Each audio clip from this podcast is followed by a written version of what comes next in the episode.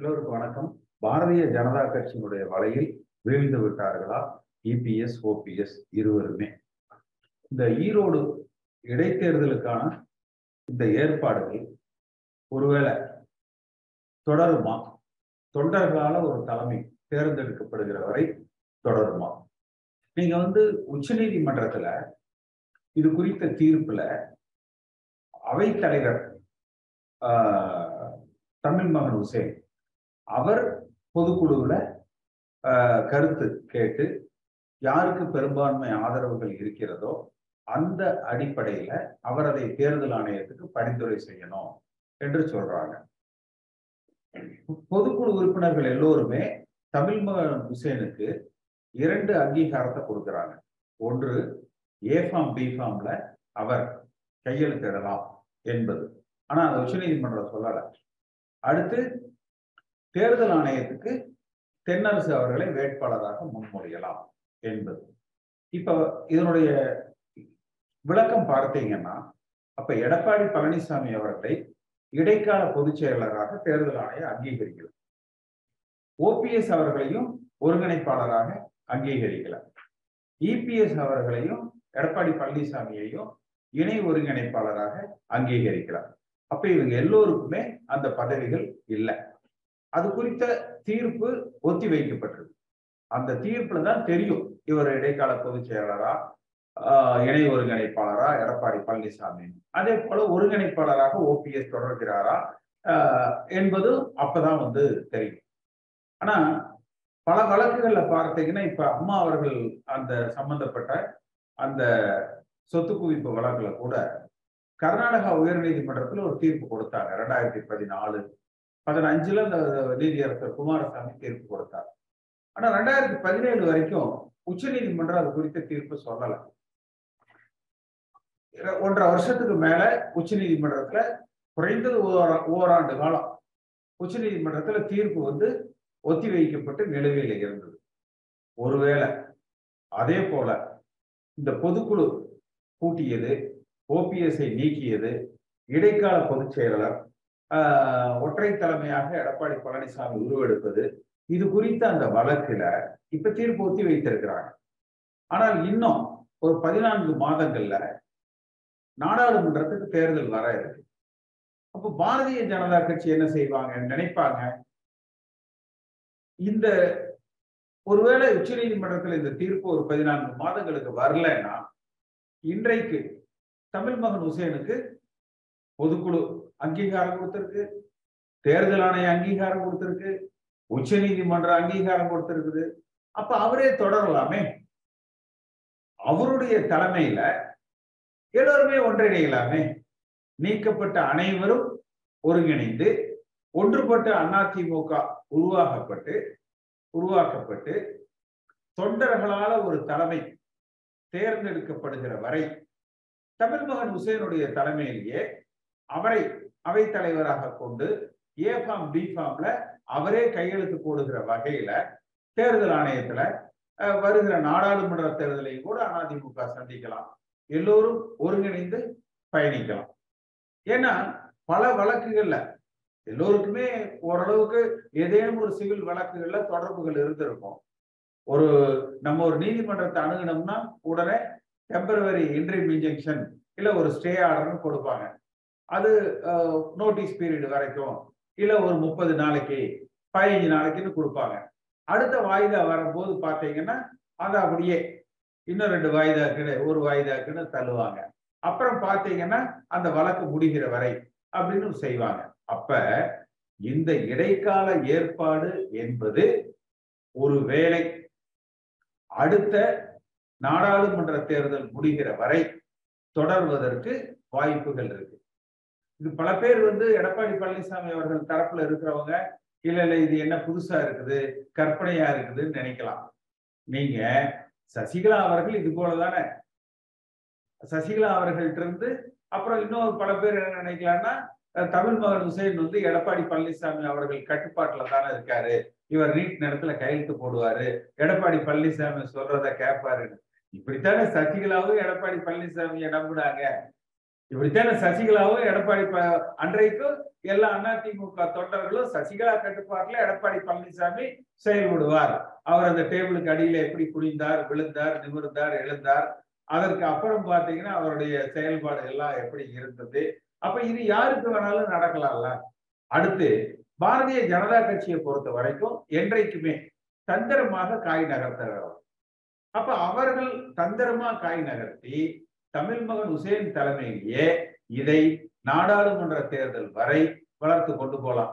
சொல்ல முடியாது. இடையில கொடநாடு வழக்குலையோ இல்ல நெடுஞ்சாலைத்துறை ஊழல் வழக்குகள்லையோ எடப்பாடி பழனிசாமிக்கு ஏதேனும் சிக்கல் வந்தா ஓ பன்னீர்செல்வத்துக்கு ஏதேனும் சிக்கல் வந்தா ஓ பன்னீர்செல்வம் அவரோட கதை முடிஞ்சது. இனி அவருக்கு பெருசா ஒரு தலைமை பொறுப்புக்கு அவருக்கு ஒரு ஏற்றுக்கொள்ளுகிற வகையில பெருசா இல்லை. ஏன்னா அவர் இப்பவே அறிக்கையெல்லாம் அவர் பையனை வச்சுதான் விடுறாரு. ஏன் தர்மயுத்தம் நடத்தணுங்கிறது யார் பதில் சொல்றான்னா ஓபிஎஸ் இல்ல அவர் பையன். ஆனா இவர் தர்மயுத்தம் நடத்துற பொழுது ஒரு குடும்பத்தின் பிடியிலிருந்து அதிமுக கட்சியை மீட்போம் வாரிசு அரசியலை ஒழிப்போம். இதுதான் அவர் வந்து கோஷம் விட்டாரு. இப்ப இவரு ஒரு பையன் நாடாளுமன்ற உறுப்பினர் ஒரு பையன் கட்சியில இவர் இவர் சார்பா அவர் தான் செயல்படுறாரு. அவருக்கு சட்டமன்ற உறுப்பினருக்கு வர முறை முயற்சி செய்யறாரு அப்ப இவர் தான் ஒரு குடும்பத்தின் பிடியில் இந்த இயக்கம் சென்று விடக்கூடாதுன்னு குரல் கொடுத்தவர். இப்ப அதனால அவருக்கு இனி பெரிய வாய்ப்புகள் இல்லை. அப்ப பாரதிய ஜனதா கட்சி எடப்பாடி பழனிசாமி அவர்களை புகழ்வதை போல புகழ்ந்து அவரோடு ஒற்றுமையாக சமாதானம் பேசுவதை போல பேசி இபிஎஸ் ஓபிஎஸ் இரண்டு பேர்த்துக்கும் இணைப்பது போல ஒரு பேச்சுவார்த்தையை நடத்தி ரெட்டலை சின்னம் முடங்காமல் காப்பாற்றுகிறோம் என்பது போல ஒரு நாடகத்தை நடத்தி சாதுரியமாக சகுனி வேலை பார்த்து அதிமுகவுல எடப்பாடி பழனிசாமி அவர்களை அப்புறப்படுத்தி விட்டார்கள் தலைமை பொறுப்புல இருந்து என்பது. இது ஒருவேளை சாத்தியம் இல்லாம கூட போலாம். ஆனா இதற்கு ஒரு வாய்ப்பு இருக்கு. இந்த வாய்ப்பை வந்து முழுமையாக நம்ம வந்து இல்லைன்னு ஒதுக்கிட முடியாது. ஏன்னா ஈரோடு இடைத்தேர்தல் வருகிற பொழுது நான் தான் முதல்ல சொன்னேன். ஆஹ், ஒரு பொதுவான ஒரு வேட்பாளர் போட்டியிடுவதற்கு வாய்ப்புகள் இருக்குது. பல பேர் அந்த நேரத்துல அது நானாக இருக்கலாம்னு சொன்னாங்க. பட் நான் சொன்ன கருத்துங்கிறது எல்லோரும் ஒருங்கிணைந்து ஒன்றுபட்ட அதிமுகவாக ஒரு பொது வேட்பாளர் நிறுத்தப்படுவார் நிறுத்தப்படணும் அப்படிங்கிற கோரிக்கையை சொன்னோம். அது வெற்றி அடைஞ்சது சசிகலா அவர்கள் வந்து பொதுச் செயலராக நியமிக்கப்பட்ட பொழுது பொதுக்குழுவால அது தவறு என்று சொன்னேன். அதுதான் நடந்தது. பொதுக்குழுவால தலைமை இரட்டை தலைமை என்கிற பொழுது இல்லை இது தவறு. இது போல நம்ம செயல்பட முடியாதுன்னு சொன்னேன். அதுதான் நடந்தது. ஒற்றை வாக்கு இரட்டை தலைமைன்னு சொன்னாங்க. இல்லை இது தவறு அப்படின்னு சொன்னோம். அதுதான் வந்து நடந்தது. அப்ப இன்றைக்கு வரைக்கும் அதிமுக கட்சி புரட்சி தலைவர் எம்ஜிஆர் காலத்துல இந்த இயக்கம் எப்படி எழுச்சியோடு இருந்ததோ அது போல எழுச்சியோடு இந்த இயக்கம் ஆஹ், போட தொடர்ந்து வெற்றிகளை பெற எது இந்த இயக்கத்தின் வளர்ச்சிக்கு நல்லது? எதை அதிமுக தொண்டர்கள் விரும்புகிறார்கள் என்பதை குறிப்பறிந்து அதிமுக தொண்டர்களுக்கு எது நல்லது? கட்சிக்கு எது நல்லதுன்னு நம்ம சொல்றோம். ஆனால் அதுதான் இன்றைக்கு பெரும்பான்மையாக நடந்து கொண்டு இருக்கிறது உண்மையாகிக் கொண்டிருக்கிறது. அந்த அடிப்படையில ஒருவேளை இந்த இடைக்கால ஏற்பாடாக தமிழ் மதன் உசேன் இன்றைக்கு தேர்தல் ஆணையத்தால் அங்கீகரிக்கப்பட்டது பொதுக்குழுவால் முன்மொழியப்பட்டது உச்ச நீதிமன்றத்தால் தீர்ப்பால் உறுதிப்படுத்தப்பட்டது. இது அடுத்த நாடாளுமன்ற தேர்தல் வரை தொடரலாம். எடப்பாடி பழனிசாமி என்பவர் ஒரு சாதாரண பொதுக்குழு உறுப்பினர். ஓ பன்னீர்செல்வம் என்பவர் ஒரு சாதாரண பொதுக்குழு உறுப்பினர் என்கிற அடிப்படையில இப்ப நம்ம தொண்டர்களால ஒரு தேர்தலை நடத்தலாம். முடிஞ்சா இந்த ஆண்டு இறுதிக்குள்ள நடத்தலாம். அல்லது வருகிற ஆண்டுல நாடாளுமன்ற தேர்தலை சந்தித்து நாற்பதிலும் நாம் வெற்றி பெற்று அதற்கு பின்னால தொண்டர்களால ஒரு தலைமையை தேர்ந்தெடுக்கலாம். அப்படி வருகிற பொழுதுதான் இந்த இயக்கம் வலுவான இயக்கமாக இருக்கும். எப்படி இருந்தாலும் என்னுடைய கருத்து என்பது இபிஎஸ் ஓபிஎஸ் என்கிற இரண்டு பேரின் சகாப்தமும் அதிமுகவுல ஒரு முடிவுக்கு வந்து விட்டதாகத்தான் நான் பார்க்கிறேன். இனி திருப்ப எடப்பாடி பழனிசாமி மிகப்பெரிய ஒற்றை தலைமையாக உருவெடுத்து விடுவார் என்பதற்கான வாய்ப்புகள் மிக குறைவு. நிச்சயமா மத்திய அரசாங்கத்தினுடைய பங்கு தேர்தல் ஆணையம் மூலியமாக வேண்டியவங்களுக்கு சொல்லப்பட்டு இது ஒரு வெளியில வந்திருக்கு. காலையில அண்ணாமலை சொல்றாரு மாலையில அதே தீர்ப்பாக வருது. அப்படின்னா. நிச்சயமா பாஜக இல்லைன்னா மட்டும்தான் நம்ம நம்ம ஜெயிக்க முடியும். தொகுதியே ஜெயிக்க முடியும். ஆமாங்கண்ணா. அதுதான் உண்மை. நம்ம ஜெயிக்க முடியும். தேர்தலில் ஜெயிச்ச ஒரு தொகுதி கூட ஜெயிக்க முடியாது. ஜெயிக்க முடியாது. பாஜக இல்லாம அதிமுக நல்ல ஒரு நேர்மையான தைரியமான புரட்சி தலைவர் காலத்துல எம்ஜிஆர் வழியில் இந்த இயக்கத்தை நடத்துகிற லஞ்சம் ஊழல் சாதி மதத்துக்கு அப்பாற்பட்ட ஒரு தலைமை இருந்தால் நம்ம நாடாளுமன்ற தேர்தல்ல பிஜேபியை எதிர்த்து திமுகவை எதிர்த்து நம்ம ஜெயிக்கலாம். நம்ம கூட இதுவரைக்கும் தொடர்புல வந்து நம்மோடு பயணிக்கிறவர்கள் மூன்று லட்சம் பேர் இருக்கிறாங்க. ஆனா. நமக்கு அதுக்கு நம்ம நல்லா வலிமையாக களத்துல நின்னு பிஜேபியை. எதிர்த்து திமுகவையும் எதிர்த்து. பிஜேபிக்கு அடிமையாக இருக்கிற ஓபிஎஸ் இபிஎஸ் தலைமை பொறுப்பு இல்லாம நான் கட்சிக்குள்ள வச்சுக்கிட்டு பயணிக்கிறதுனா பத்து லட்சம் அதிமுக தொண்டர்கள் ஒருங்கிணையணும். இது ஒன்று. ரெண்டாவது இந்த சின்னம் கட்சி பெயர் இதெல்லாம் தேர்தல் ஆணையத்துல நம்ம மீட்டு எடுக்கிறதுக்கு. ஏன்னா ஒன்னா பாஜக கிட்ட மண்டியிடணும் சரண்டர் ஆகணும். அப்படி இல்லாமல் சட்டப்பூர்வமாக நம்ம போராடி வெற்றி பெறணும்னா தமிழ்நாடு முழுக்க புரட்சி தலைவர் எம்ஜிஆர் மீதும் அம்மா மீதும் அதிமுக கட்சி மீதும் விசுவாசம் இருக்கிற ஒரு. ஒரு லட்சம் அதிமுக தொண்டர்கள் ஒருங்கிணைந்து அந்தந்த பகுதியில ஆளுக்கு ஒரு நூறு நூறு பேர் அதிமுக தொண்டர்கள் அவங்கள. அடையாளப்படுத்தி தேர்தல். ஆணையத்துக்கு நம்ம ஒரு அபிடவிட் தயார். செய்து ஒரு லட்சம் பேர் ஆளுக்கு நூறு பேர் எடுத்தீங்கன்னா ஒரு கோடி பேர் ஆயிடுது அப்போ. ஒரு கோடி அதிமுக தொண்டர்கள்ல குறைந்தது ஒரு கோடி அதிமுக தொண்டர்கள் நாங்க இது இந்த மாதிரி இந்த இயக்கத்தை நாங்க தொண்டர்களால தலைமையேற்று நாங்க நடத்துறோம் என்று. நம்ம கொடுத்தோம்னா அந்த சின்னம் கிடைக்கப்பட்டு விடும். அப்ப பிஜேபி ஆதரவு இல்லாமல் இல்லாமல். கிடைக்கப்படும். அப்படி இல்லைன்னா இபிஎஸ்ஓ ஓபிஎஸ்ஓ யாரா இருந்தாலும் யார் ரொம்ப குனியறாங்களோ யார் ரொம்ப பணியறாங்களோ அவங்களுக்கு தான் சின்னம் அப்படிங்கிற அளவுல போயிடு. இல்லைன்னா சின்னத்தை முடக்கிடுவேன் சின்னத்தை முடக்கிடுவேன். அதுலயே நமக்கு வந்து பூச்சாண்டி காமிச்சுக்கிட்டு இருப்பாங்க. அதனால இன்றைய தேவை அப்படிங்கிறது ஒரு லட்சம் அதிமுக தொண்டர்கள் ஒருங்கிணைந்து ஆளுக்கு ஒரு நூறு நூறு பேர் ஒரு கோடி பேர் நம்ம கையப்ப விட்டு தேர்தல் ஆணையத்துக்கு கொடுத்தால் நிச்சயமா நாம் அதுல வெற்றி பெறலாம். அதுல தொண்டர்களால தலைமை நம்ம தேர்ந்தெடுக்கலாம். வருகிற நாடாளுமன்ற தேர்தலில் நாற்பதிலும் நாம் இரட்டைலை சின்னத்துல தனிச்சு நிற்கலாம். தனித்து நின்று போட்டி போட்டியிட்டு வெற்றி பெறலாம். அதை நோக்கித்தான் நம்ம பயணிக்கிறோம். அதுல நம்மோடு அந்த பயணிக்கிறவங்களையும் ஒரு இப்ப இருக்கிறத அந்த எண்ணிக்கையை பத்து லட்சமாக உயர்த்துவதற்கு தான் கடுமையாக போராடிக்கிட்டு இருக்கிறோம். இந்த ஈரோடு இடைத்தேர்தல் முடிந்ததற்கு பிறகு நிச்சயமா இந்த உச்சநீதிமன்றம் என்ன தீர்ப்பு சொல்றாங்க ஏன்னா வந்தா மே மாசம் வெக்கேஷன் வரும் கோர்ட்டுக்கு முன்னால உச்சநீதிமன்றம் அந்த தீர்ப்பு கொடுக்கணும். அப்படி கொடுக்கலன்னா நாடாளுமன்ற தேர்தல் முடிஞ்சுதான் முடிஞ்சது. நம்ம வந்து அந்த நேரத்துல நம்ம ஒரு நிலைப்பாடு எடுத்து ஒருங்கிணைக்கலாம். அவங்க மேல இருக்கிற அந்த வழக்கெல்லாம் லஞ்சம் ஊழல் டெண்டரு இதெல்லாம் வந்து வரும் இல்ல வருமான வரித்துறை என்போர்ஸ்மெண்ட் டைரக்டரேட் சிபிஐ இதெல்லாம் வரும் இல்ல.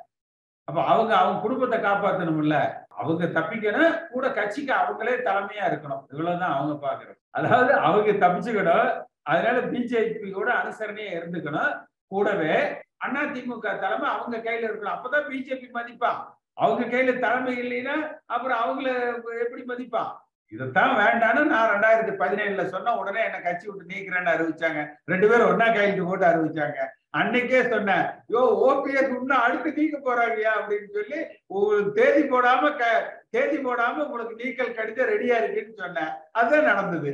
அம்மா காலத்துல பாத்தீங்கன்னா ஆரம் வீரப்பன் காளிமுத்து பொன்னையன் டி ஹெச் பாண்டியன் எல்லாமே அந்த உட்கட்சி பிரச்சனைகள் நிறைய எதிராக இருந்தாங்க. ஜாதிய அணியெல்லாம் பிரிஞ்சுது. ஆனா அதுக்கப்புறம் அவங்கள அம்மாவை எதிர்த்தவங்களை கூட ஆரம் வீரப்பனை கூட அதே அமைச்சரவையில சேர்த்தி அமைச்சராக்கி கட்சியை ஒன்றாக கட்சி சிதறடிக்காம ஒன்னா ரெட்டல அதிமுக எம்ஜிஆரோட இருந்து எல்லாரும் நம்ம கூட இருக்கணும்னு நினைச்சாங்க. அதே போல பாத்தீங்கன்னா புரட்சி தலைவர் எம்ஜிஆர் அவர்களும் அந்த நாவலர் ஆகட்டும் பன்ருட்டியார் ஆகட்டும் அன்னைக்கு இருந்த பாவு சண்முகம் ராகவானந்தம் அப்படி அண்ணா கூட பயணம் செஞ்சவங்களை எல்லாரையும் தன் கூட இருக்கணும். அப்படின்னு சொல்லி இத்தனைக்கு எம்ஜிஆர் கட்சியிலிருந்து நீக்கிறதுக்கு முன்மொழிஞ்சது நாவலர். நாவலர் ஆனா அவரையே வந்து அதிமுகவுக்கு அவர் என்னடா வச்சிருந்தார். அந்த மாதிரி எடப்பாடி பழனிசாமி ஆட்சியில யாருமே குறை சொல்ல. கட்சியை நடத்துறதுல கட்சியை ஒன்னா எல்லாரையும் அனுசரிச்சு ஒற்றுமைப்படுத்தி கொண்டு போகாம விட்டுட்டார். நம்ம வந்து கூட ஏன் இவங்களை வச்சீங்கன்னு யாரையும் சொல்லல. யார் இப்ப இவங்க ரெண்டு பேரும் கையெழுத்து போட்டு நீக்கினவங்க மட்டும் ஒன்றரை லட்சம் பேர் இருப்பாங்க. எடப்பாடி பழனிசாமியும் ஓ பன்னீர்செல்வமும் கட்சி விட்டு நீக்கினவங்க மட்டும் ஒன்றரை லட்சம் பேர் இருப்பாங்க. ஒரு ஆளுக்கு அவன் குடும்பம் சொந்த பந்தம் பை பத்து ஓட்டு இருக்குமா? ஒன்றரை லட்சம் பேருக்கு ஆளுக்கு பத்து ஓட்டு போட்டீங்கன்னா பதினஞ்சு லட்சம் ஓட்டு ஆச்சா? அது உழுது போன தடவை நம்ம ஆட்சி அமைச்சிருக்கலாமே. அந்த அனுசரிச்சு போற தன்மை இல்ல. ஏன்னா இவருக்கு முன்னாலேயே கட்சியில இருந்தவங்க பல பேர் இருக்கிறாங்க. அப்போ நீங்க வந்து உங்களுக்கு ஒருத்தர் போட்டியா வந்துருவாங்க. இல்ல உங்களை விட மற்றவங்க பிரபலியமா இருக்கிறாங்க. அதனால இவங்களை வந்து ஒதுக்கிடணும் ஒழிச்சு கட்டிடணும் அப்படிங்கிற கட்சிக்கு உள்ள அனுசரிச்சு போகாததுனாலதான் இந்த கட்சி சிரமத்துக்கு போச்சு. ரெண்டாவது இப்ப பொதுச் செயலர் தேர்தல் நடத்துறேன் ஒற்றை தலைமையினார் அது ரொம்ப சரி. ஆனா பத்து மாவட்ட செயலர் முன்மொழியணும் பத்து மாவட்ட செயலர் வழிமொழியணும். பத்து வருஷம் தலைமை கழகத்துல பொறுப்புல இருக்கணும். இதெல்லாம் வந்து எம்ஜிஆர் காலத்துல இல்ல. யாரு வேணாலும் நிக்கலாம். நீ யார் வேணாலும் நில்லுங்கப்பான்னு சொன்னாலே ஆனா நீங்களே இருக்கணும் அப்படின்னு சொல்லிட்டு போயிடுவான். யார் நிக்க கூடாது நான் தான் நிப்பேன்னா நாலு பேர் ஏன் நீ தான் நிக்கிறியா? நான் நிக்க கூடாதா? அப்படிங்கிற அந்த கேள்வி வரும். அதனால குறை சொல்ற யாருமே ஆட்சி திமுக ஆட்சியா அதிமுக ஆட்சியானா அதிமுக ஆட்சி பரவாயில்ல. எடப்பாடி பழனிசாமியே ஸ்டாலினோட நல்லா பண்ணார். ஆனா கட்சிய எம்ஜிஆர் மாதிரி நடத்தினாரா அம்மா மாதிரி நடத்தினாரான்னா இவர் இன்னொரு எம்ஜிஆர் ஆகணுங்கிறது இல்ல. இன்னொரு அம்மா ஆகணுங்கிறது இல்ல. எல்லாரையும் அனுசரிச்சு ஒண்ணு மண்ணா கொண்டு போறதுல அவர் தவற விட்டுட்டார் அப்படிங்கிறது தான். அடுத்து ஓபிஎஸ் எந்த அளவுக்கு பாஜகவுக்கு அடிமையா இருந்தாரோ அதே அளவுக்கு எடப்பாடியும் இருக்கிறார். இன்னைக்கு கூட இப்ப ஈரோடுல பார்த்தீங்கன்னா பாஜக இல்லைன்னா தனிச்சு நம்ம ஜெயிக்கலாம். ஈரோட்ல பெரிய அக்ரஹாரம்னு ஒரு ஏரியா இருக்குது. நாற்பதாயிரம் முஸ்லீம் ஓட்டு அங்க இருக்கு. நீங்க பாஜக கூட்டணி இருக்கிறதுனால ஒரு இருபத்தி ஐயாயிரம் பேர் அதுல நமக்கு ஓட்டு போடுறதுக்கு யோசிப்பான் பாஜக இல்லைங்க. நமக்கு விரோ சண்டை வேண்டாம். ஆனா அவங்கள ரொம்ப ஒண்ணு மண்ணா புழங்கிக்கணுங்கிற அவசியம் கிடையாது. அண்ணாமலை வந்து நமக்கு அறிவுரை சொல்லணுமா என்ன? அவர் என்ன போன வருஷம் வரைக்கும் போலீஸ் ஆபீசரா இருந்தாலும் தானே என்ன அரசியல் தெரியும்? அண்ணாமலை வந்து அறிவுரை சொல்லி கேட்டு நம்ம அண்ணாமலை வந்து நான் பஞ்சாயத்து பண்ணி ரெண்டு பேரையும் ஒன்னா சேர்த்து வச்சுட்டேன் அப்படிங்கிற பேரு வந்தா நம்மளுக்கு வந்து ஜனங்க எப்படி நம்மளை மதிப்பாங்க? இதெல்லாம் தான் அந்த கட்சிக்கு உள்ள அனுசரிச்சு போற அந்த தன்மை இல்லை. அப்படிங்கறத தவிர அரசாங்கத்துல ஸ்டாலினை விட அவர் நல்லா நடத்தினார். அதுல எந்த குறைபாடும் இல்ல. பிஜேபி சிறுபான்மையினர் ஓட்டெல்லாம் நம்மளுக்கு போயிடுது. முஸ்லிம் கிறிஸ்டியன் அந்த மாதிரியான ஓட்டெல்லாம் பதினஞ்சு இருபது பர்சன்ட் அதுல அட்லீஸ்ட் நமக்கு ஒரு பத்து பர்சன்ட் வந்துட்டு இருந்தது அப்படியே வெளியே போயிடுது. இடைத்தேர்தல் முடியட்டும் நிச்சயமா கட்சி ஒன்றுபடுத்தி வலிமையா நம்ம கொண்டு போலாம் அது கொஞ்சம் டைம் எடுக்குது அவ்வளவுதான். நிச்சயமா ஒன்றுபட்ட அதிமுகவை உருவாக்குவதற்கு பாஜக இல்லாம திமுகவை தேர்தலில் தோற்கடிப்பதற்கு தேவைப்பட்டால் பாஜகவையும் எதிர்த்து நின்று தோற்படி தோற்கடிக்கிற மாதிரி எப்படி ரெண்டாயிரத்தி பதினாலுல மோடியா லேடியா என்று நாடாளுமன்ற தேர்தல் எதிர்கொண்டாங்களோ ரெண்டாயிரத்தி பதினாறுல சட்டமன்ற தேர்தலில் தனித்து நின்று ஆட்சி அமைச்சோமோ அந்த வழியில ஒன்றுபட்ட அதிமுகவாக தொண்டர்களால் உருவாக்கப்பட்ட ஒரு தலைமையில லஞ்சம் ஊழல் சாதி மதம் இதுக்கு அப்பாற்பட்டு புரட்சி தலைவர் எம்ஜிஆர் வழியில பயணிக்கிற அதிமுகவை நம்ம உருவாக்குவோம். என்னுடைய மனப்பூர்வமான நன்றி. இந்த காணொலியை காணும் தமிழ் உள்ளங்களுக்கு ஒரு அன்பான வேண்டுகோள். சேனலை சப்ஸ்கிரைப் பண்ணிட்டீங்களா? பண்ணலனா மறக்காம சப்ஸ்கிரைப் பண்ணுங்க. சப்ஸ்கிரைப் பட்டனையும் பெல் ஐக்கனையும் உடனடியாக கிளிக் பண்ணுங்க. உங்கள் அன்பும் ஆதரவும் என்றைக்கும் எங்களுக்கு தேவை. நன்றி.